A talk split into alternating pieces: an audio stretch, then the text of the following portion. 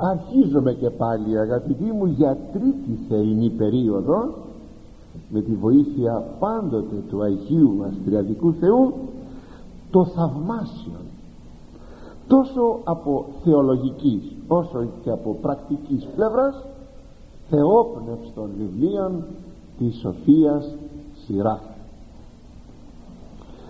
γεύση του πράγματος έχετε νομίζω όλοι από το παρελθόν. Εξάλλου ο Λόγος του Θεού οποιοδήποτε βιβλίο και αν αναλύσουμε είναι πάντοτε γλυκής είναι, παρα, είναι παρακλητικός είναι οικοδομητικός. Και αυτό το αποδεικνύει ομολογουμένος και αυτή η δική σας η προσέλευση και το δικό σας ενδιαφέρον διότι σήμερα πρώτη τρίτη πρώτη δηλαδή ημέρα θερινής περίοδου και ο ναός έχει γεμίσει. Και απέχουμε 50 χιλιόμετρα από τη Λάρισα. Και υπάρχουν κάποια γεγονότα στην εποχή μας που λίγο πολύ μας έχουν κάπως απασχολήσει την σκέψη. Εν τούτης εσπεύσατε εις τον Λόγο του Θεού. Αυτό βέβαια σας τιμά και δείχνει τη γεύση την οποία έχετε από το Λόγο του Θεού ευρισκόμεθα εις το πέμπτον κεφάλαιο της Σοφίας Σειρά και το κεφάλαιο αυτό χωρίζεται σε δύο μεγάλα θέματα. Από τον στίχον 1 έως 8 αναφέρεται πόσο επικίνδυνη είναι η αυτοπεποίθηση στον άνθρωπο ιδίας στα υλικά πράγματα αλλά ακόμη και εις αυτή την σωτηρία από τον στίχο 9 έως τέλους αναφέρεται η ανάγκη προσανατολισμού της ζωής αλλά και αυτός ο προσανατολισμός πρέπει να είναι αμετάθετος και σταθερός. Αυτά έχει να μας πει το 15ο κεφάλαιο συγγνώμη το 5ο κεφάλαιο από το βιβλίο της Σοφίας Σειρά και διαβάζουμε τον πρώτο στίχο μη έπεχε επί της χρήμασής σου και μη είπεις αυτάρκης μη εστίν δηλαδή μη στηρίζεσαι στα χρήματά σου και μη πεις έχω αρκετά χρήματα και μάλιστα θα λέγαμε με το σύγχρονο σύστημα των καταθέσεων στις τράπεζες ενώ παλαιότερα τα χρήματα τα καταχώνιαζαν. Ε, στην γήνη όπου αλλού σε κρυψώνες θα λέγαμε τα έχουμε στις τράπεζες και γεννούν. Εκεί μας δίνουν τον τόκον έχουμε λοιπόν αρκετά χρήματα κλπ. Λέγει ο λόγος του Θεού μη στηρίζεσαι στα χρήματά σου και μη πεις έχω αρκετά χρήματα μη έπεχε επί της χρήματή σου και μη πεις αυτάρκη μη εστί. Μη έπεχε δηλαδή μη προσέχεις. Μη στέκεσαι. Μην έχεις αυτοπεποίθηση στα χρήματα. Αλλά δεν είναι μόνο τα χρήματα αγαπητοί μου. Άλλοτε είναι η αυτοπεποίθηση στις ικανότητές μας. Άλλοτε είναι στην υγεία μας. Άλλοτε είναι στον πλούτο όπως και ο λόγος άλλοτε είναι περίεργο και στην ευσέβειά μας όπως θα δούμε στη συνέχεια. Έτσι συχνά ακούμε τους ανθρώπους να λέγουν με κάποια καύχηση η υγεία μου να είναι καλά να είναι εντάξει ακόμη τα χέρια μου να είναι καλά και επιδεικνύουν μάλιστα τα μπράτσα τους να έχω εγώ υγεία και χέρια γερά και να δουλεύω και ε, τίποτα άλλο δεν έχω ανάγκη. Ή ακόμα η τσέπη μου να είναι καλά και πολλές φορές κουδουνίζουν με το χέρι τους τα νομίσματα που είναι μέσα στην τσέπη. Ή επί ευσεβίας όταν λέγουν ότι α εγώ έχω καλή καρδιά έχω καθαρή καρδιά.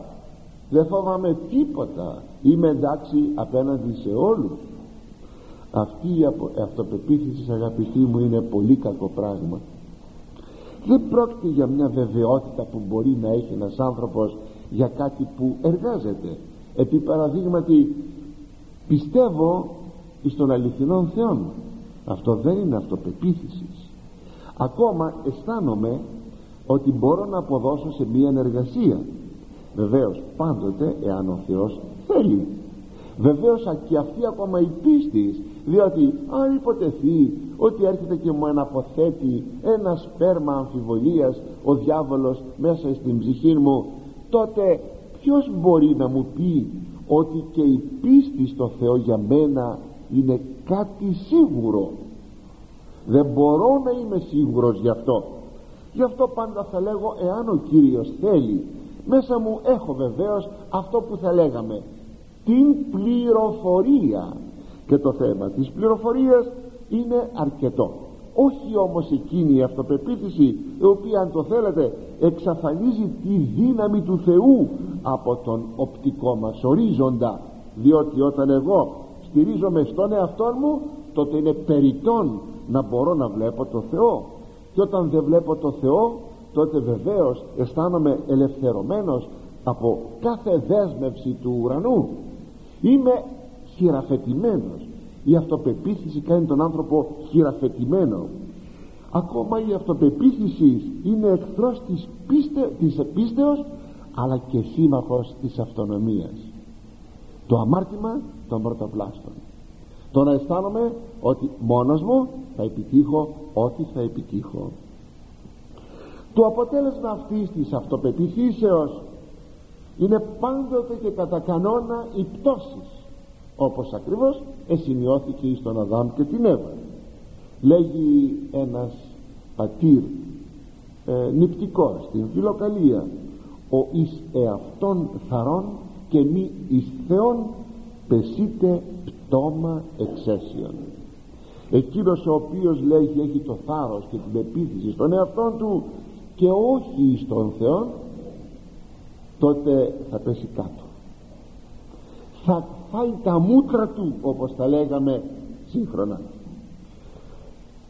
Δεν πρέπει να ξεχνάμε το πάθημα του Αποστολού Πέτρου ο οποίος επειδή είχε περισσότερη αυτοπεποίθηση από αυτογνωσία γι' αυτό και ειρνήθη τον Κύριον.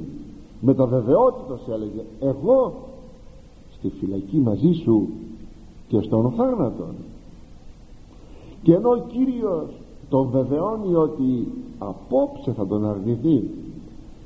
Ο μαθητής του επιμένει ότι αυτό είναι αδύνατον.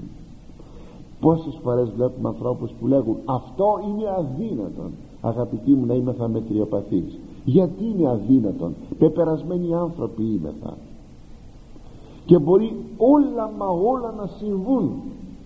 Λέμε θα παντρευτώ την Κυριακή ξέρετε πόσα πράγματα θα μεσολαβήσουν μέχρι την Κυριακή πόσα πράγματα. Πόσοι γάμοι διελήφθησαν μέχρι την Κυριακή που ορίζουμε.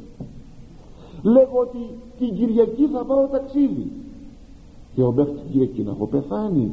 Και τόσα άλλα πράγματα ή να μου συμβεί ένα ατύχημα.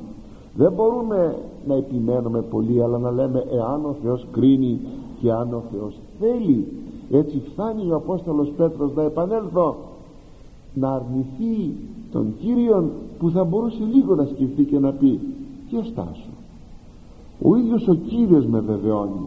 Εγώ τον διαψεύδω διότι στην πραγματικότητα ο Απόστολος Πέτρος διέψευδε τον διδάσκαλον. Εκείνος έλεγε απόψε θα με αρνηθείς και εκείνος έλεγε εγώ ποτέ και αν αυτοί οι άλλοι εδώ οι άλλοι σε αρνηθούν εκείνο το οι άλλοι εγώ ποτέ. Γι' αυτό του είπε ο Κύριος παρά τη λίμνη της Τιβεριάδος Σίμων Ιωνά φιλείς με πλοίον τούτον. Με αγαπάς πιο πολύ από αυτούς που έλεγες ότι εσύ δεν θα με αρνηθείς αν οι άλλοι θα σου να με αρνηθούν υπενθύμησης μαχαιριά τιμωρία πιο πολύ από τούτους. Ελυπήθη ο Πέτρος που του το είπε τρεις φορές. Ο Κύριος. Βλέπετε αγαπητοί μου τι σοβαρό πράγμα είναι το να πιστεύει κανείς σίγουρα στον εαυτόν του. Πάντως το όλο χωρίο της Σοφίας Σιράχ που αναγνώσαμε θυμίζει εκείνο το πλούσιο της παραβολής γιατί περί του πλούτου εκεί και εδώ το λόγο χωρίων και εκείνος ο ταλέφορος πλούσιος ο άφρον πλούσιος της παραβολής τι έλεγε; Και ερώ τη ψυχή μου και θα πω στην ψυχή μου. Στον εαυτό μου δηλαδή ψυχή έχεις πολλά αγαθά κείμενα εις έτη πολλά. Αναπαύου φάγε πίε εφραίνει έχεις για πολλά πολλά χρόνια. Ε λοιπόν φάγε πιες ξεκουράσου να χαίρεσαι και να ευχαριστιέσαι όσα αγαθά έχεις. Αυτά έλεγε ο ταλέπορος εκείνος άφρον πλούσιος. Και άκου, άκουσε εκείνη την φωνή άφρον ταύτη τη νυχτή την ψυχή σου απαιτούσε από σου. Αυτή τη νύχτα τελειώνει η ζωή σου. Αυτή τη νύχτα τι ηρωνία στον άνθρωπο που έχει αυτή την αυτοπεποίθηση. Η πεποίθηση στον πλούτο ακόμη είναι μια άρνηση του Θεού και το βλέπει κανείς αυτό καθαρά. Δηλαδή είναι μια ειδωλολατρία διότι γίνεται μια μετάθεση της πίστεως από το Θεό στον πλούτο. Δεν πιστεύω στο Θεό πιστεύω στα χρήματα. Πιστεύω στα υλικά αγαθά. Εκεί στηρίζω όλη μου την πίστη και όλη μου την ελπίδα γι' αυτό ο άνθρωπος είναι ειδωλολάτρης αγαπητοί μου. Και όλη αυτή η προσκόλληση στον πλούτο δίδει ακόμα και μία ψευδέστηση ότι ο άνθρωπος θα ζήσει περισσότερο από τους άλλους ανθρώπους. Αφού έχω πολλά αγαθά θα ζήσω περισσότερο. Θα έχω τη δυνατότητα να πάω σε Ευρώπες να πάω σε γιατρούς. Ό,τι να μου συμβεί έχω λεφτά. Συνεπώς θα ζήσω περισσότερο από τους άλλους ανθρώπους. Ή αν θέλετε ευτυχέστερος από τους άλλους ανθρώπους. Όλα αυτά βεβαίως είναι μία αυταπάτη. Γι' αυτό ο Κύριος είπε οράτε και φυλάσσεστε από πάσης πλονεξίας ότι ούκεν το περισσεύει τιμή η ζωή αυτού εστίν εκ των υπαρχόντων αυτού. Ότι η ζωή του δεν εξαρτάται από εκείνα που του περισσεύουν και τα έχει πολλά. Η ζωή του τόσο σαν μήκος όσο και σαν ποιότητα. Ποιότητα ζωής. Δεν εξαρτάται ούτε η μακροβιώτης ούτε η ποιότητα της ζωής σου από τα χρήματα. Μάλιστα αν το θέλετε είναι γνωστό. Όταν κανείς έχει πολλά χρήματα και μάλιστα η ζωή των πολύ πολύ πλουσίων ε, κάποτε βγαίνει στη δημοσιότητα. Και να κρίνουμε και να λέμε πόσο δυστυχισμένοι είναι αυτοί οι άνθρωποι αυτοί που έχουν πολλά λεφτά. Πόσο δυστυχισμένοι είναι. Διότι απλούστατα με, τη, με τα πολλά τους χρήματα δεν εξισφάλισαν ούτε την ποιότητα της ζωής τους γι' αυτό και γράφει και ο Απόστολος Παύλος εις τον Τιμόθεο τον μαθητή του. Της πλουσίης εν τον ίν αιώνι παράγγελε μη υψηλοφρονήν μην έχουν υψηλόν φρόνημα νομίζουν. Μη δέει πικένε επί πλούτου αδηλότητη αλλά εν το Θεό το ζώντι ούτε λέγει να έχουν την ελπίδα τους πάνω στην αδηλότητα του πλούτου ου αυτή η αδηλότης του πλούτου. Πράγματα δηλαδή που πώς να το πούμε να το πω κάπως απλοελληνικά το χρήμα ξέρετε δεν έχει πίστη. Δεν έχει πίστη όπως το σκυλάκι μου. Το σκυλάκι μου δεν αλλάζει εύκολα αφεντικό. Και όπου αν το χάσα κάπου και το βρω έρχεται τρέχοντας απάνω μου τα χρήματα αλλάζουν νοικοκύρι δηλαδή τσέπη από τσέπη σε τσέπη πηγαίνουν και δεν θυμώνται ούτε έχουν να σου πούν παλιό μου αφεντικό γεια σου τίποτα αγαπητοί μου τα χρήματα είναι το ο πιο άδειλος φίλος. Ο πιο αχάριστος φίλος. Δεν είναι καν φίλος. Ούτε εχθρός ούτε φίλος το λέει και η λέξη χρήμα. Από το χρήζο που θα πει χρησιμοποιώ. Είναι ένας τρόπος που αντιπροσωπεύει την εργασία μου. Όταν θα εργαστώ μια μέρα κάνω ένα μεροκάματο θα πάρω κάποια χρήματα. Τα χρήματα αυτά απλώς αντιπροσωπεύουν τον κόπο της ημέρας. Με τον κόπο αυτόν που έχω τη δυνατότητα να τον μεταλλάσω θα πάω να ψωνίσω το φαγητό μου το ρούχο μου και το καθεξής. Τι είναι λοιπόν το χρήμα; Ό,τι λέει οι λέξεις. Κάτι που απλώς το χρησιμοποιώ. Εξού και χρήμα όπως σας εξήγησα. Εδώ βλέπει κανείς στις ημέρες μας όλα αυτά που λέμε τώρα να βεβαιώνονται με ένα τραγικό παράδειγμα πραγματικά τραγικό παράδειγμα και είναι αληθινή ιστορία των πραγμάτων ε, με το φαινόμενο της ραδιενεργίας όλα τα αγαθά είναι γύρω μας. Και δεν μπορούμε τίποτα να αγγίξουμε. Τι ωραία αυτά τι ωραία εκείνα. Α δεν μπορείς να πιεις γάλα δεν μπορείς να φας αυγά δεν μπορείς να φας χόρτα δεν μπορείς αυτό δεν μπορείς εκείνο. Τι σημαίνει αυτό; Βλέπουμε ότι ξαφνικά περάσαμε στην περιοχή της μη δυνατότητας χρησιμοποιήσεως των αγαθών. Και όμως νομίζαμε ότι έχουμε αγαθά και τίποτα δεν είναι ικανό να μας τα στερήσει. Πολλές φορές λέμε για την πείνα. Από μένα θα με έχετε ακούσει τουλάχιστον πολλές φορές να μιλάω για πείνα. Εδώ είναι μια ιδιότυπος πείνα ε, που θυμίζει το Μίδα εκείνο τον μυθικό βασιλιά που ό,τι δεν άγγιζε γινόταν χρυσάφι. Λέει τελικά δεν μπορούσε αυτό να μπει στο στόμα του διότι έγινε το χρυσάφι. Το χρυσάφι δεν τρώγεται. Έτσι λοιπόν βλέπουμε αυτομάτως όλα τα αγαθά να μας περιβάλλουν και να μην μπορούμε τίποτα να γευτούμε και να δοκιμάσουμε. Δεν είναι περίεργο αυτό. Δεν είναι μια ιδιότυπος πείνα. Περίεργο. Διότι τι άλλο έκαναν όταν το 74 δεν ξέρω ποια άλλη εποχή. Ίσως και το 40 αν και δεν είχε γίνει το 40 αυτό. Να τρέξουν οι άνθρωποι στα μπακάλικα να τα διάσουν τώρα τρέξαν. Πως τρέξαν; Σαν να ήταν πείνα. Ιδιότυπος όμως σας εξήγησα πείνα. Γι' αυτό ας το πούμε άλλη μια φορά. Δεν μπορούμε να ελπίζουμε στα αγαθά μας. Ο Θεός έτσι απαντάει με αυτόν τον τρόπο που σας εξήγησα προηγουμένως αυτό το τραγικό παράδειγμα που ζούμε τις μέρες αυτές και σε πρόσωπα και σε λαούς. Έτσι απαντά. Δεν μπορείτε κύριοι να έχετε την ελπίδα σας στα υλικά σας αγαθά. Εγώ με το αγαθόν. Εγώ είμαι το άκρος αγαθόν. Όταν σε μένα θα έχετε την ελπίδα σας τότε θα έχετε και όλα τα αγαθά της γης. Και ερχόμεθα στον δεύτερο στίχο μη εξικολούθη τη ψυχή σου και τη ισχύει σου του πορεύεστε εν επιθυμίες καρδίας σου. Δηλαδή μην ακολουθείς τις επιθυμίες της ψυχής σου αλλά και τη σωματική σου δυνάμεως αφήνοντας τον εαυτό σου να πορεύεται σύμφωνα με τις κακές επιθυμίες της καρδιάς σου.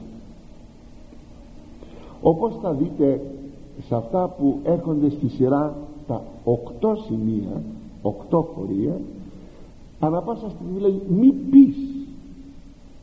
Μη πεις αυτό μη πεις εκείνο. Είναι το δεύτερο μη πεις. Τι; Ότι θα ακολουθήσω τις επιθυμίες της ψυχής μου. Αυτό θέλω αυτό μ' αρέσει αυτό επιθυμώ αυτό θα ακολουθήσω είναι γνωστό ότι ο μεταπτωτικός άνθρωπος ρέπει προς το κακόν.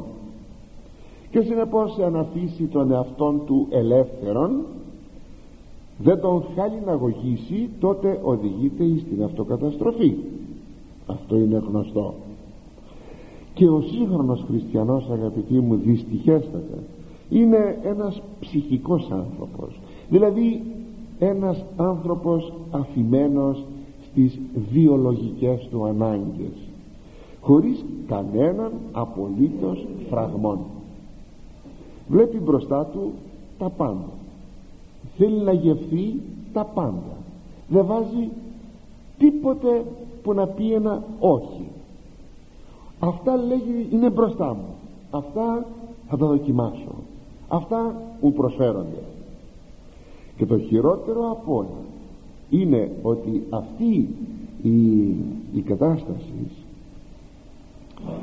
εισήλθε στην αγωγή δεν ήταν δυνατόν να μην εισέλθει διότι εάν ο μεγάλος άνθρωπος βλέπει τα αγαθά του τα οποία θέλει να απολαύσει και αφήνει τον εαυτόν του αχαλήνοτον εις τη γεύση των πάντων ό,τι είναι δυνατόν να το γευθεί. Δεν είναι δυνατόν αυτό να μην περάσει μέσα στην αγωγή των παιδιών των νέων τη στιγμή που οι μεγάλοι κρατάνε τα κλειδιά της αγωγής. Έτσι ένα θα λέγαμε μία βάση μία θέση της συγχρόνου αγωγής και ψυχολογίας είναι μη καταπιέζεις τη βιολογικότητά σου. Γιατί θα γίνεις συμπλεγματικός κομπλεξικός άνθρωπος μη καταπιέζεις τη βιολογικότητά σου. Δεν έχει σημασία είναι Τετάρτη, Παρασκευή ή Σαρακοστή θα πινιστεύω. Θα νηστέψω όταν το επιθυμώ εγώ.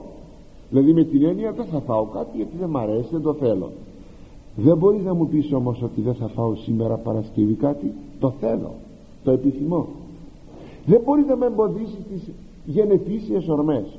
Δεν μπορεί να με εμποδίσει από το να καταναλώσω ε, το, το ενόπνευμα ή οτιδήποτε άλλο ή ακόμη και ναρκωτικά ή το τσιγάρο, τον καπνό και ούτω καθεξής δεν μπορείς να με καταπιέσεις.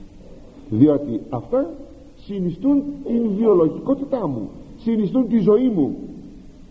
Αν μου τα αφαιρέσεις τότε θα γίνω κομπλεξικός άνθρωπος.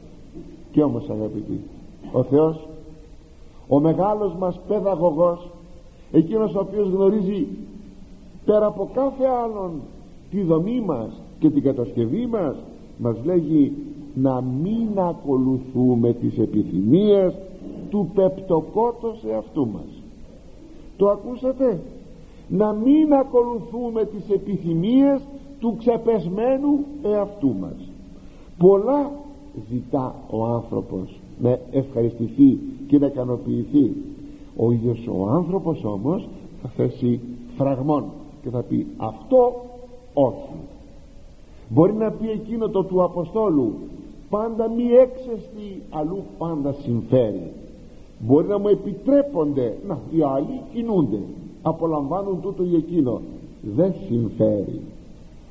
Γιατί απλούστατα δεν βάζει κριτήριο την βιολογικότητά του αλλά τη σωτηρία του όχι το πως θα φάω και θα πιω καλά και θα αφροδισιάσω αλλά τι λέγει ο Θεός.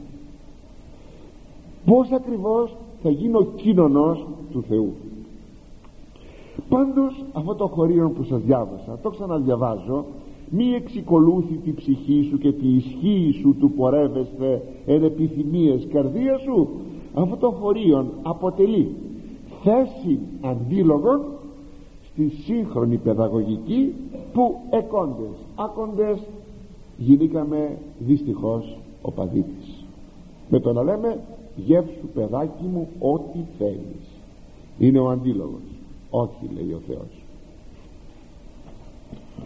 Αν το θέλετε αγαπητοί γι' αυτό έρχεστε αρκετά χιλιόμετρα με κόπο και πληρώνετε και εισιτήριο και υποβάλλεστε σε έξοδα για να ακούσετε αυτά. Σας παρακαλώ θερμά ως χριστιανοί που θα μη μένουμε στα πονηρά δόγματα του κόσμου τους. Πρέπει να διορθωνόμεθα. Αυτά που ακούμε πρέπει να τα βάζουμε σε εφαρμογή. Τότε θα δικαιώνουμε κάθε μας κόπο για να ακούσουμε το Λόγο του Θεού.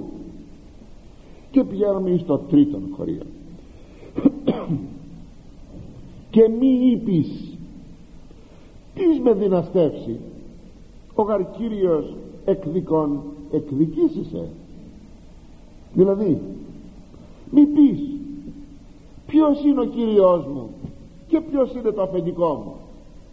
Δεν έχω πάνω από το κεφάλι μου κανέναν. Δεν έχω πάνω από το κεφάλι μου κανέναν. Πρόσεξε λέει η Σοφία Σειρά διότι ο Κύριος οπωσδήποτε επειδή ακριβώς είναι πιο πάνω από το κεφάλι σου επειδή ακριβώς είναι Κύριος σου πρόσεξε θα σε τιμωρήσει. Αυτή είναι η έννοια του χωρίου. Και μη είπεις τις με δυναστεύσει ο γαρ Κύριος εκδικών εκδικήσισε.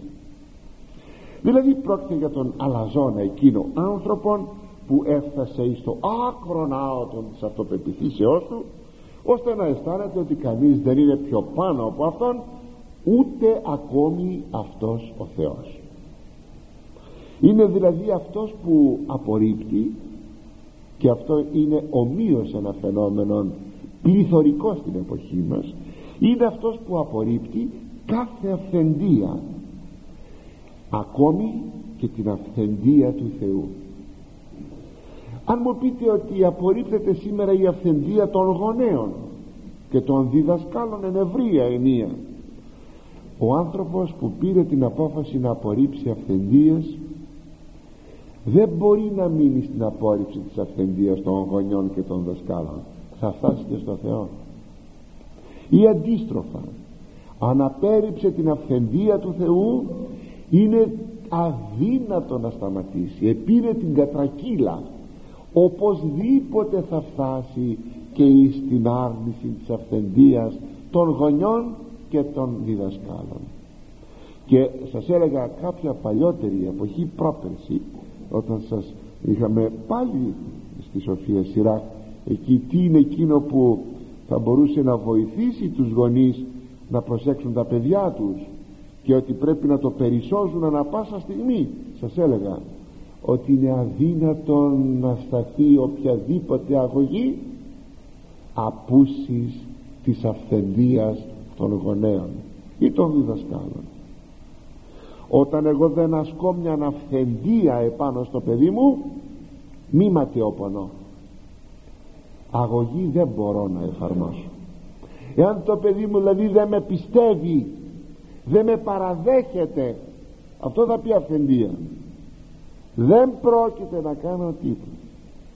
Εάν δεν υπάρχει αυτή η αυθεντία στον δάσκαλο δεν πρόκειται ο μαθητής να επιτύχει τίποτα ή στον μαθητή ο δάσκαλος να επιτύχει τίποτα εδώ όμως όταν λέμε ότι η εποχή μας απορρίπτει κάθε αυθεντία και το χωρίο λέγει ακριβέστερα τι με δυναστεύσει ποιος θα, θα σταθεί δυνάστης μου ποιος θα σταθεί κυριός μου από πάνω μου. Ίσως υπάρχουν μερικές περιπτώσεις που θα θέλαμε να απαλλαγούμε από κάποια να χρησιμοποιήσω την λέξη του κειμένου από κάποια δυναστεία. Και εμπροκειμένο μια ξενική κατοχή. Είναι μια δυναστεία στο σβέρκο ενός λαού. Έτσι οι αγωνιστές του 1821 αισθάνονται αυτήν την δυναστεία του Τούρκου κατακτητή. Δεν μπορούσαν όμως περισσότερο να την ανεχθούν. Δεν μπορούσαν να αισθάνονται αυτό το αφεντικό που λέγεται Τούρκος αλλά δεν είχαν απορρίψει την αυθεντία του Θεού. Μπροστά στην αυθεντία του Θεού οι αγωνιστές του 21 είχαν βαθύτατα ταπεινωθεί. Δεν πρόκειται λοιπόν περί αυτού. Το έφερα σε αντιπαραβολή για να σας πω ότι δεν πρόκειται για αυτό το σημείο. Γι' αυτό και εκείνοι οι προγονείς μας δηλαδή αυτοί οι πατέρες μας νίκησαν και αυτό τους έδωσε αξία τους έδωσε έγκλη. Διότι τον δυνάστη τους Σβέρκου απέρριψαν. Και όχι την αυθεντία του Θεού ή την αυθεντία των γονιών. Αλλά η ηρωνία των πραγμάτων αν θέλετε να σας πω λίγο ιστορία η ηρωνία των πραγμάτων είναι η εξής όταν έφτασαν στην Ελλάδα από την Ευρώπη Έλληνες που είχαν εκεί φτάσει και οι οποίοι είχαν δεχθεί την επίδραση του ευρωπαϊκού διαφωτισμού και ανθρωπισμού όταν ήλθαν εδώ θέλησαν να επιβάλλουν τον τρόπο ζωής των Ευρωπαίων. Και όταν δόθηκε ο πρώτος χορός εις τον Ναύπλιο μέσα σε μια ναυαρχίδα. Και ήταν ο γνωστός χορός ε, του Βάλς. Το πούμε, ο γνωστός χορός που χορεύουν αναζεύγει όχι ο δικός μας ο γνωστός που χορεύουν όλοι μαζί και είναι πιασμένοι χέρι με χέρι. Και μάλιστα δεν ξέρω αν ποτέ το σκεφτήκατε ότι χρησιμοποιούν μαντήλι όχι βεβαίως για να μπορούν να παίρνουν στροφές ιδίως ο πρώτος για να κάνει τις φιγούρες του ή ο τελευταίος που κάνει και αυτός φιγούρες ε, χορευτικές. Δεν είναι εκεί το θέμα. Το θέμα είναι ότι με το μαντίλι ευφιέστατα δεν πιάνει στο χέρι του αλουνού. Και αν υποτιθεί ότι χορεύουν άνδρες γυναίκες μαζί δεν πιάνει στο χέρι του αλουνού. Μεσολαβεί το μαντίλι. Ευφιέστατος τρόπος το να είμαι με τον άλλον χωρίς να είμαι με τον άλλον. Όταν λοιπόν είδαν εκεί οι αγωνιστές στον Άφλιο αυτό το καινούριο χορό να έρθει από την Ευρώπη έφτιαξαν και είπαν πω πω τι έχει η Ευρώπη αυτά ήρθαν και όταν ήρθαν αυτά μάλιστα ε, δεν ξέρω για λογαριάστε το λιγάκι είναι οι κηδεμόνες σας είπα ε, φοβερό πράγμα. Τα πεθερικά είναι οι κηδεμόνες του σπιτιού. Αυτοί να φαίνονται αυτοί να διαχειρίζονται τα χρήματα όλα όλα όλα και εκεί ενώ θα έπρεπε να πει βοήθησε με ευχαριστώ πολύ αυτό θέλω εκεί τον βλέπετε σταματάει και ξαναγυρίζει στην ίδια κατάσταση για να ξανακυλάει να ξαναγυρίζει τον τροχό του δράματός είναι φοβερή αυτή η ψυχολογία. Δεν μπορεί να έτσι αγαπητοί μου όλα εκείνα τα καμώματα είδαν οι Έλληνες και αυτά σιγά σιγά ενώθευσαν τα ήθη μας τα ελληνικά και φτάσαμε σήμερα να αρνηθούμε κάθε αυθεντία και των γονιών και των δασκάλων και αυτού του Θεού. Και την αυθεντία της πολιτείας και της κοινωνίας κάθε αυθεντία όλα τα έχουμε απορρίψει.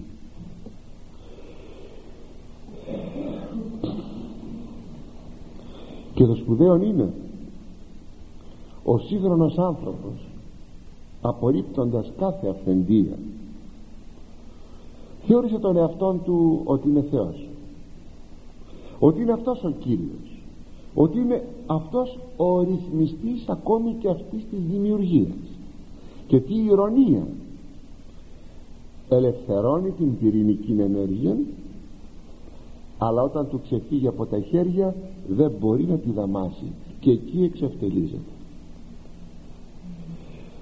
αυτό το τις με κυβερνήσει τις με δυναστεύσει που λέγει η Σοφία Σιράκ μπορεί να το πει και ο επιστήμον να το πει και ο κυβερνήτης μιας χώρας μπορεί να το πει ο στρατιωτικός ο οικονομολόγος μπορεί να το πει και ο αναρχικός αλλά να το πει και ο κάθε άνθρωπος. Ποιος θα με δυναστεύσει; Εν ακούστε ποιος είναι ο τρόπος με τον οποίο θα σταθούν οι πιστοί μπροστά σε μια τέτοια κατάσταση. Και πόσο διαφορετικός είναι.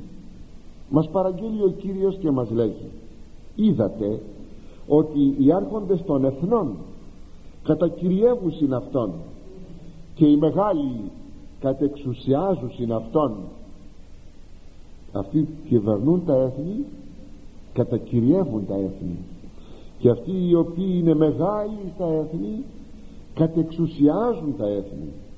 Ούχου το σέστα εν σε εσάς όμως δεν θα είναι αυτή η μέθοδος. Αλλά όσοι αν θέλει εν ημίν μέγας γενέστα έστε ημών διάκονος. Και όσοι αν θέλει εν ημίν είναι πρώτος έστε ημών δούλος. Θα μπει το πνεύμα της υπηρεσίας της εξυπηρετήσεως. Το πνεύμα ότι και ο πλαϊνός μου είναι εκείνος ο οποίος ε, είναι Κυριός μου. Ναι και ο πλαϊνός μου. Οφείλω να τον υπηρετήσω και τον πλαϊνό μου τον πλησίον μου. Με τη διαφορά μόνο πως ο αληθινός χριστιανός θεωρεί τον κάθε άνθρωπο ως Κυριόν του ως εικόνα του Θεού και τον υπηρετεί. Και ενώ λέγει ο Κύριος θα είναι σαν δούλος αλλά είναι αδούλωτος διότι ο άνθρωπος που αγαπά και υπηρετεί τους πάντες αυτός είναι ο αληθινά ελεύθερος και αδούλωτος άνθρωπος. Και το αποτέλεσμα της απορρίψεως της αυθεντίας του Θεού είναι η τιμωρία που έρχεται από το Θεό. Λέγει στη συνέχεια των χωρίων της Σοφίας σειρά ο γαρ Κύριος εκδικών εκδικήσισε ο Κύριος ο οποίος εκδικεί θα σε εκδικηθεί δηλαδή θα σε τιμωρήσει. Και πράγματι ο Θεός συντρίβει τα είδωλα που στείνει ο αλαζονικός άνθρωπος όπως είναι η αυτοθέωσή του. Όταν θέλει να αυτοθεώνεται και να παρουσιάζεται ότι αυτός είναι και κανείς άλλος μέσα στην δημιουργία και ερχόμεθα εις τον τέταρτον στίχον. Μη είπεις ήμαρτον και τις μη εγένετο συγγνώμη και τι μη εγένετο ο γαρ Κύριος εστί μακρόθυμος δηλαδή μη πεις αμάρτησα. Και τι έπαθα. Τι συνέβη δεν τιμωρήθηκες ακόμη διότι ο Κύριος είναι μακρόθυμος. Θα ξαναπώ τη φρασούλα. Μη πεις ήμαρτον και τιμή εγένετο αμάρτησα και τι έγινε. Έγινε τίποτα σπουδαίο. Μπορούμε να πούμε αγαπητοί μου ότι εδώ πάλι έχουμε δυστυχώς μια θέση στην εποχή μας η οποία πλεονάζει. Και πρόκειται περί ενός περί μιας αμβλήσεως του ηθικού αισθητηρίου. Αμβλύνεται δηλαδή το ηθικό μας αισθητήριο να μην καταλαβαίνουμε τι είναι κακό, τι είναι αμαρτία. Με το να λέμε ε και τι έγινε, τι πειράζει τι πειράζει. Αλλά επιπλέον είναι και μία ασέβεια διότι την μακροθυμία του Θεού την εκλαμβάνουμε ως αδυναμία επειδή ακριβώς ο Θεός δεν σπέρδει να μας τιμωρήσει. Είναι μια πολύ εσφαλμένη αντίληψη που έχουμε περί του Θεού. Εδώ έχουμε τη γνώση του Θεού την οποία μικραίνουμε και έχουμε τη γνώση του εαυτού μας την οποία μεγεθύνουμε. Ο Θεός δεν είναι τίποτα εμείς είμαστε. Και συνεπώς έτσι δημιουργείται το πνεύμα της αθεοφοβίας. Δεν φοβόμαστε πια το Θεό και τι είναι αμαρτία και τι έχει να μου κάνει εμένα ο Θεός. Όμως πρόκειται περί της μακροθυμίας του Θεού που θέλει να σωθεί ο ταλέπορος άνθρωπος που φτάνει να μιλάει με τον τρόπο αυτόν. Σας διαβάζω από την προς Ρωμαίος ε, του Αποστόλου Παύλου. Ο άνθρωπε εκφέξει το κρίμα του Θεού θα ξεφύγεις από την καταδίκη του Θεού ή του πλούτου της Χριστότητος αυτού και της ανοχής και της μακροθυμίας καταφρονής καταφρονής των πλούτων της αγαθότητός του και της μακροθυμίας του αγνοών ότι το Χριστό του Θεού εις μετάνοιαν σε Άγιοι και φτάνεις να αγνοείς ότι η αγαθότητα του Θεού σε φτάνει, ε, φτάνει για να σε κάνει εσένα να μετανοήσεις. Δηλαδή σε περιμένει. Το αγνοείς αυτό και λέγεις και τι έχω να πάθω ή όπως λέγει στη Δευτέρα του επιστολή Απόστολος Πέτρος ου βραδύνει ο Κύριος της Επαγγελίας όστιλες βραδυτοί τα ηγούνται όπως μερικοί τον λέγουν ότι αργοπορεί δεν βαριέσαι αλλά μακροθυμεί μας. Δεν αργεί ο Θεός. Απλώς μακροθυμεί. Πόσες φορές δίδει τη τιμωρία πολλές φορές πριν ακόμα τελευτεί το κακό αλλά εάν ο Θεός έτσι έπρεπε να κινείται δεν ξέρω ποιος θα μπορούσε να σωθεί. Μακροθυμεί αγαπητοί μου ο Θεός σε μας όστινες βραδυτοί τα ηγούνται αλλά μακροθυμεί εις μας μη βουλόμενος την άσα πολλέστε αλλά πάντας εις μετάνοιαν χωρίσε. Γιατί δεν θέλει κανείς να φτάσει ε, στην απώλεια αλλά όλοι να μετανοήσουν. Γι' αυτό όταν ο άνθρωπος σκέφτεται και λέγει και λέγει και τι έχω να πάθω; Πόσο ρηχός είναι μα πόσο ρηχός; Πόσο αφιλόσοφος άνθρωπος είναι όταν λες ότι έκανες τούτο το κακό και εκείνο το κακό και δεν έχεις τίποτα να πάθεις. Όλα αυτά αγαπητοί μου τα υποβάλλει η αυτοπεποίθησης. Όταν έδωσες παραπανίσια αξία στον εαυτό σου και φτάνεις να υποτιμάς τα πάντα τους πάντας και αυτόν ακόμη τον Θεό πέμπτο χωρίο περί εξυλασμού μη άφοβος γένου γίνου προσθήνε αμαρτίαν εφαμαρτίες δηλαδή για τον εξυλασμό και τη συγχώρηση των αμαρτιών σου μη θαρεύεις και γίνεσαι άφοβος και ξένιαστος ώστε να φάνεις να προσθέτεις συνεχώς και καινούργιες αμαρτίες είναι αυτός που αμελεί αγαπητοί μου για τη συγχώρηση των αμαρτιών του. Δηλαδή αυτός θα λέγαμε που αναβάλει το μυστήριο της Ιεράς Εξομολογήσεως. Αυτός που λέει ότι μπορεί να μετανοεί αλλά δεν επισημοποιεί την μετανοιά του. Κρατάει τις αμαρτίες του. Δεν πηγαίνει δια του μυστηρίου της Ιεράς Εξομολογήσεως να συμφιλιωθεί με το Θεό μην ξεχνάμε ότι ο θάνατος έρχεται σε άγνωστη στιγμή. Ως κλέπτης ανοιχτή όπως λέγει ο Κύριος. Ποτέ λοιπόν δεν πρέπει να πούμε ότι δεν βαριέσαι. Α, αργότερα.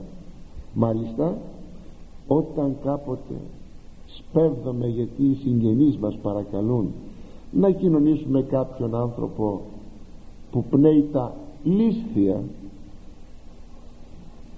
δηλαδή είναι στο τέλος του πια.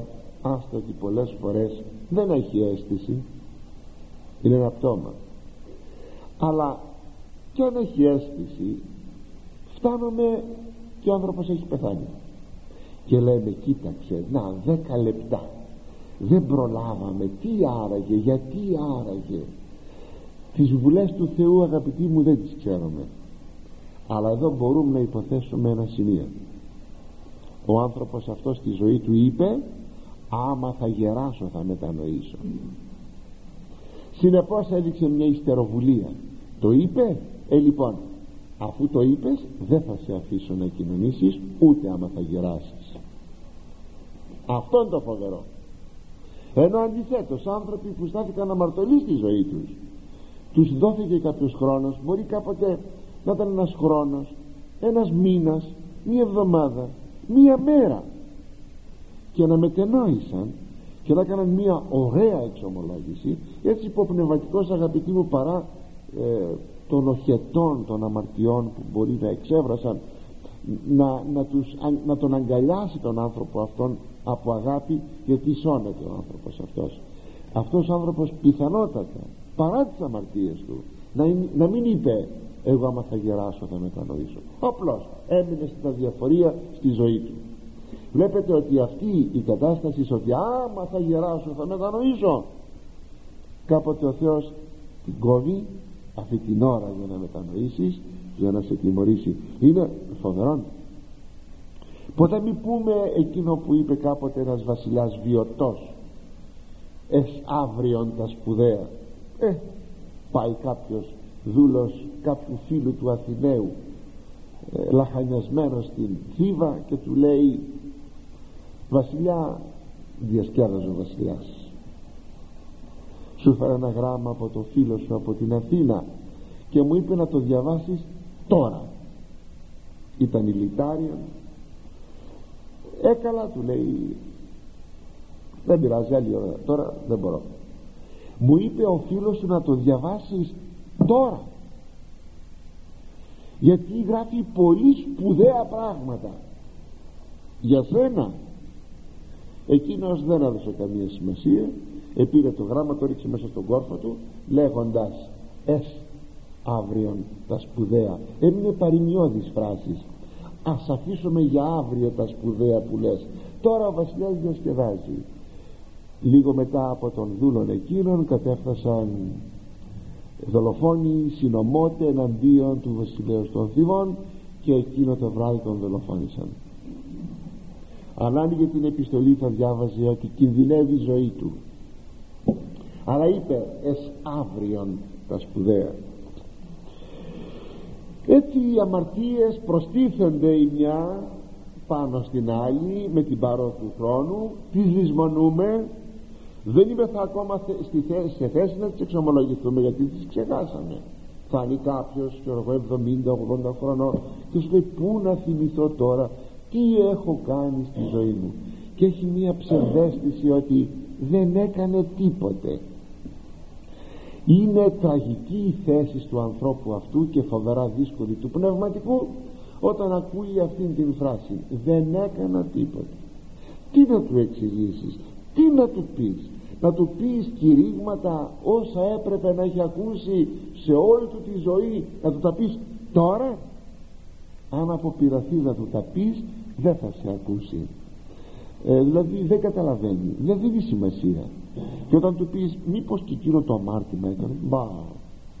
Μήπως ε, λέει τι ψέματα θα σου πω. Είπες ψέματα; Ε, όχι ε, δεν είπα ψέματα. Ποτέ ποτέ. Καμία φορά καμία φορά μα είναι δυνατόν. Ε, τι ψέματα θα σου πω. Ε, μία μετάνοια με παζάρια μία μετάνοια με τσιγκέλι ε, αγαπητοί μου δεν είναι μετάνοια αυτό το πράγμα. Μετάνοια να πει να έχω συνείδηση του εαυτού μου να ξέρω ποιος είμαι να ξέρω τι έχω κάνει να πάω με συντριβή και να πω Θεέ μου συγχώρεσέ με. Έκανα αυτό και εκείνο και εκείνο και εκείνο και εκείνο γιατί όλα αυτά; Γιατί τα αφήσαμε στο τέλος της ζωής μας όταν πια και η μνήμη δεν βοηθάει αλλά και ο εγκέφαλος ξέρετε όταν περάσει η ηλικία και αυτός δημιουργεί προβλήματα και τότε πάλι κανείς δεν μπορεί να εξομολογηθεί. Ξέρετε ότι είναι δεν ξέρω παλιότερα αλλά μου φαίνεται της μόδας είναι τα εγκεφαλικά. Άμα πάθουμε ένα εγκεφαλικό και αν μάλιστα είναι και λιγάκι παραπανίσιο από το εγκεφαλικό δεν ξέρω πια αν θα μπορούμε να μιλήσουμε ή να θυμηθούμε ή να εξομολογηθούμε. Γι' αυτό αγαπητοί μου ποτέ μιλάμε αργότερα, αύριο κλπ. Είναι εκείνο που λέγει στην προς Εβραίους Απόστολος Παύλος άχρης ου το σήμερον καλείται όσο λέμε σήμερα πρέπει να φροντίζουμε για τις αμαρτίες μας και όπως λέει στη συνέχεια ή να μην σκληρυνθεί εξ ημών της απάτη της αμαρτίας για να μην φτάσει να σκληρυνθεί κάποιος από μας από την απάτη της αμαρτίας πάντως στην περίπτωση της αναβολής έχουμε πολλούς παράγοντες που την προκαλούν. Αλλά μου φαίνεται ότι ο κυριότερος παράγον και ο περισσότερον κρυμμένος από όλους τους άλλους παράγοντες είναι ότι αγαπάμε την αμαρτία μας. Τις αμαρτίες μας. Και δεν επιθυμούμε να απαλλαγούμε από τις αμαρτίες μας. Έχει στη διατύπωσή του και στην ψυχολογία του κάτι το αμίμητον ο Ιερός Αυγουστίνος.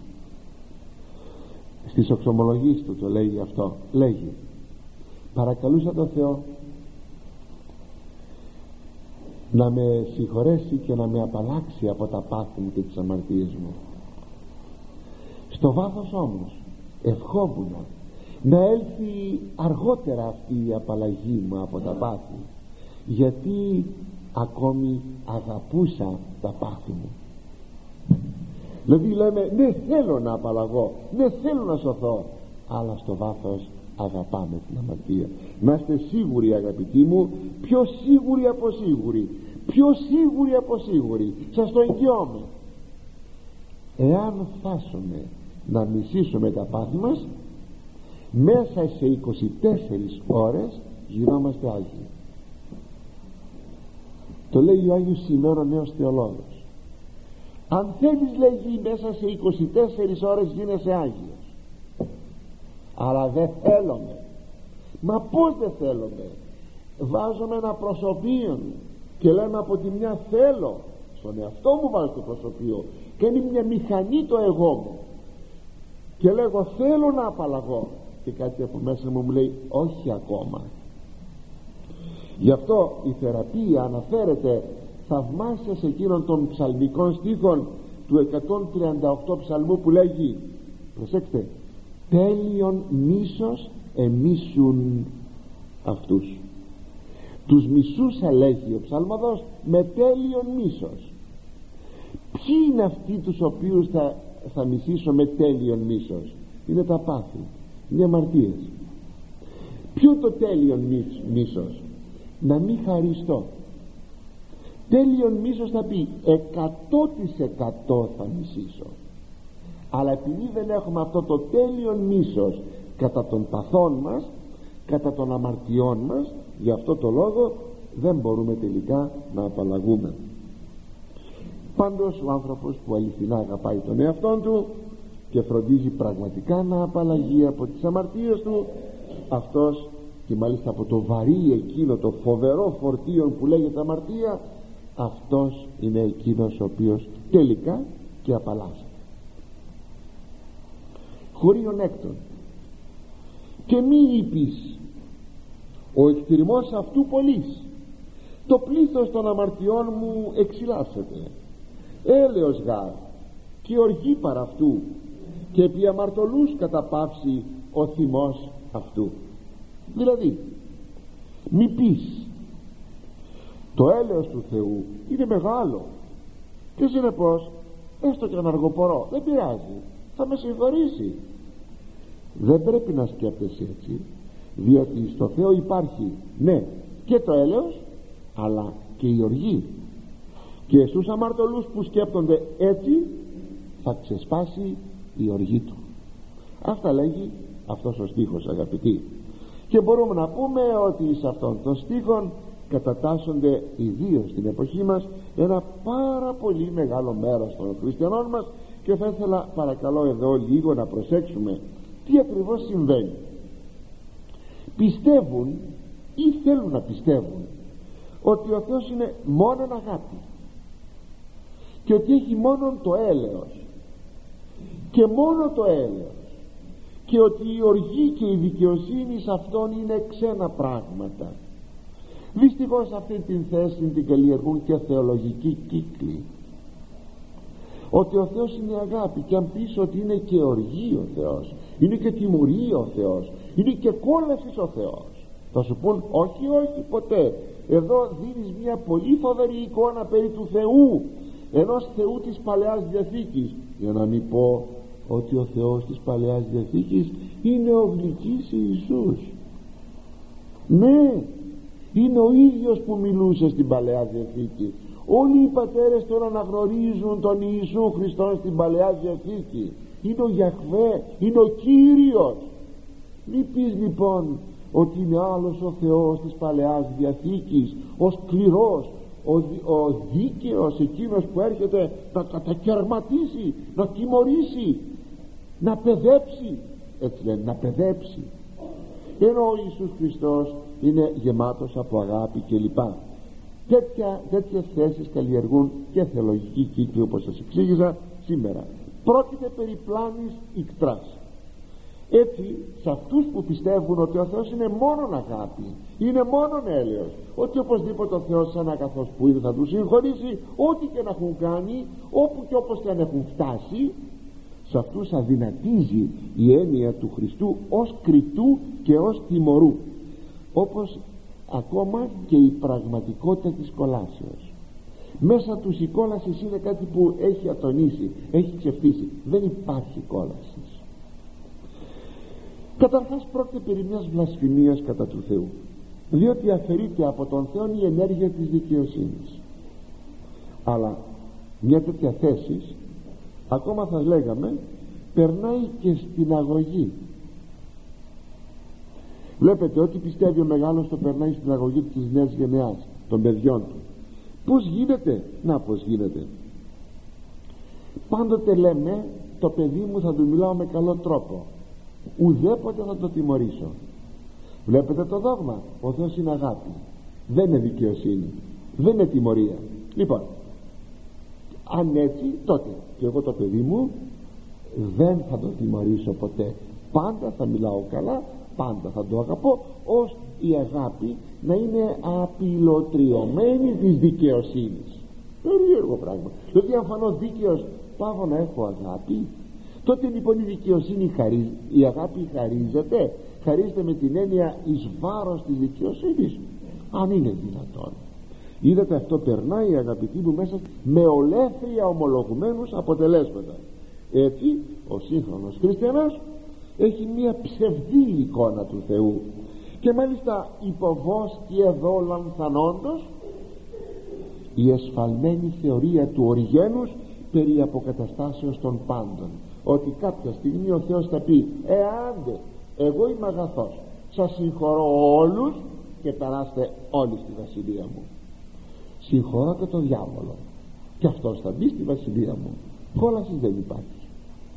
Ζήτω λοιπόν ο αγαθός Θεός ο οποίος θα τα συγχωρήσει όλα. Συγχωρεί όλα ο Θεός. Αλλά όταν το ζητήσεις δεν μπορείς απέναντι στο Θεό να παίρνεις αυτή την στάση την πεισματικά αμαρτωλή και να λες ότι ο Θεός θα με συγχωρήσει. Είναι πρόκλησης κατά του Θεού. Είναι πρόκλησης. Ας το προσέξουμε αγαπητοί μου πολύ ο Παντοκράτορ που εικονίζεται στον τρούλο της Μονής του Δαφνίου αν πάτε ποτέ ή σε καρτ ποστάλ δείτε και κοιτάξτε το ένα μάτι μόνο του Παντοκράτορος θα δείτε ότι είναι ένα μάτι γεμάτο από αγάπη και καλοσύνη. Βάλτε το χέρι σας μετά στο μάτι που είναι με αγάπη και καλοσύνη. Και δείτε το άλλο μάτι. Θα δείτε ότι αυτό είναι γεμάτο από οργή από κρίση και δικαιοσύνη πω πω θα πείτε; Ναι είναι δογματικός Χριστός εκεί. Είναι δογματική ζωγραφική γεωγραφία δογματική. Αυτή είναι η ορθόδοξος πραγματικότητα ότι το πρόσωπο του Θεού ή του Χριστού είναι το πρόσωπο της αγάπης και της δικαιοσύνης. Από τον καιρό που ήλθε η πρώτη παρουσία μέχρι που θα ξανάρθει είναι η περίοδος της αγάπης. Από τη Δευτέρα του παρουσία και πέρα είναι η περίοδος της δικαιοσύνης πρακτικό δε αποτέλεσμα. Του να σκεφτόμαστε, να σκεφτόμαστε ότι ο Θεός είναι μόνον αγάπη είναι στο τέλος η μη διόρθωσή μας. Δεν, δεν διορθωνόμεθα δεν κάνουμε ένα βήμα πνευματικής ζωής και συνεχώς αναβάλουμε να συμφιλειωθούμε με τον Θεό. Είναι μια βασική θέση αυτή και ας την προσέξουμε πολύ.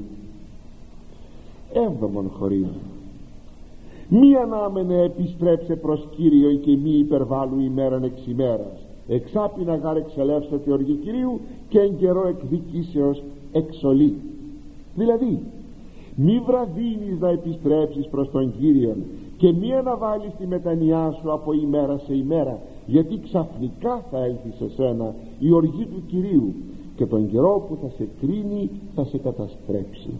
Είναι αυτή η διαρκής αγαπητή μου αναβολή της μετανοίας που λέγαμε στον πιο πάνω στίχο. Και η αιτία αυτής της αναβολής είναι η εσφαλμένη αντίληψη ότι ο Θεός είναι μόνον έλεος και αγάπη και όχι δικαιοσύνη που λέγαμε στον προηγούμενο στίχο. Μη ανάμενε επιστρέψε. Μη περιμένεις να γυρίσεις. Είναι ένα προσκλητήριο επιστροφής εις τον Κύριον.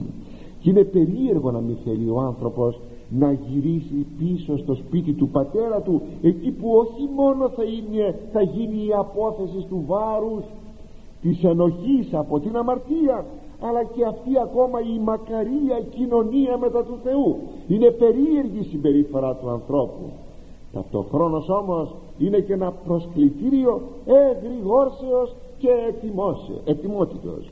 Είναι εκείνο που λέγει ο Κύριος στο Καταλουκάν 12,35 έστωσαν ημών οι οσφίες εοσφίες περιεζωσμένε και οι λίχνοι και όμενοι και οι μη όμοιοι ανθρώποι προσδεχομένοι στον Κύριον εαυτόν πότε αναλύσει εκ των γάμων ή να ελθόντος και κρούσαντος ευθέως ανοίξωσιν αυτό. Μακάρι οι δούλοι εκείνοι ους ελθόν ο Κύριος ευρύσει γρηγορούντας και αν έλθει εν τη Δευτέρα φυλακή και εν τη Τρίτη φυλακή έλθει και έβρι ούτω μακάρι εισήν οι δούλοι εκείνοι και εμείς ουν γίνεστε έτοιμοι. Και εσείς λοιπόν να γίνεστε έτοιμοι ότι η ώρα που δοκείται ο Υιός του ανθρώπου έρχεται. Ώρα που δεν περιμένετε έρχεται ο Υιός του ανθρώπου. Και το τελευταίο χωρίον το όγδο μη έπεχε επί χρήμα συναδίκης ουδέν γαροφελήσει σε εν ημέρα επαγωγής. Δηλαδή μη στηρίζεσαι σε χρήματα αδίκως αποκτηθέντα διότι καθόλου δεν έχεις να ωφεληθείς όταν ο Κύριος θα σου επιφέρει συμφορά. Τα άδικα χρήματα και τη φωτιά μεταβάλλονται σε οργή εναντίον αγαπητοί μου του αδίκου ανθρώπου. Υπάρχουν δε πολλές περιπτώσεις αδικίας. Σε χρήματα σε αντικείμενα σε χωράφια σε επάγγελμα και σε αυτήν ακόμα τη φήμη όταν αδικούμε κάποιον άνθρωπο. Γι' αυτό λέγει ο λόγος του Θεού Κολασσαΐς 3,25 ο αδικών πομοιείται ο ειδίκησε και ούτε στην προσωποληψία δεν υπάρχει προσωποληψία στο Θεό. Θα, με, θα πάρεις ό,τι ειδίκησες. Και λέγει στη συνέχεια ο Απόστολος προς Τιμόθεον Δευτέρα αποστήτω από αδικίας πας ονομάζω το όνομα Κυρίου μακριά από την αδικία εκείνος που ονομάζει το όνομα του Κυρίου και λέγει ότι είναι χριστιανός και λέγει πάλι ο ίδιος Απόστολος άδικη βασιλεία Θεού που κληρονομήσουσι. Άδικοι στη βασιλεία του Θεού δεν θα μπουν αγαπητοί μου ο λόγος του Θεού μας ελεφάνισε μια δέσμη από οκτώ περιπτώσεις επί των οποίων πρέπει πολύ να προσέχουμε. Αποτελούν οκτώ σημεία αποφυγής. Τι πρέπει να αποφύγουμε; Αν τα τηρήσουμε τότε πραγματικά εύκολα ανοίγεται σε εμάς η οδός της αρετής και της αγιότητας. Χριστός αρέσει